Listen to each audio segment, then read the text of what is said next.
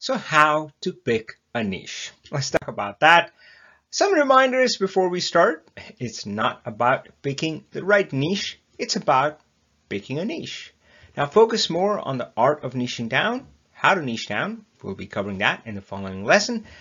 But first, you do need to pick a niche. So let's talk about that. I would recommend three methods. Let's start with the first one, obvious choice. Now this one is simple. Sometimes you get, yeah, it just kind of lines up and, uh, you know, you kind of experience the opportunity and interest all aligns. Uh, and you go, yep, you know, that's what I'm doing.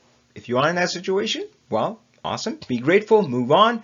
Now, of course, you evolve, we evolve on this journey, and it's not written in stone. You can change, evolve, pick a different niche.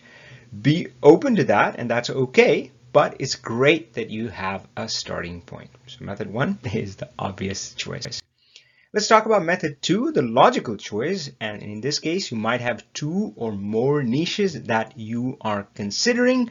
Now, there are a lot of ways to go about this. I like the quadrant method where I draw this out. I like drawing this out on paper. Trust me, it works better instead of just thinking about it. And on one axis, I have uh, I put experience. Then how much experience do I have in this specific niche? And then how much interest, right? So, and of course, uh, I plot however many niches I want to plot, you know, and you don't have to be very precise, just roughly it's like, oh, I have more experience, but less interest in this one. I have a lot of interest in this one, but not a lot of experience.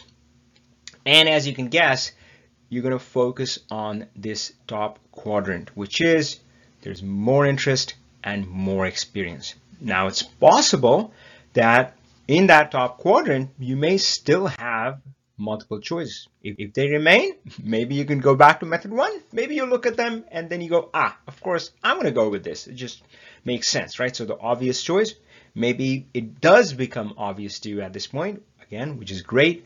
Be grateful, move on with, uh, with that option. Otherwise, you can consider method three as a tiebreaker between these. And of course, even uh, you can sidestep the whole logical choice and go directly to method three. Totally up to you.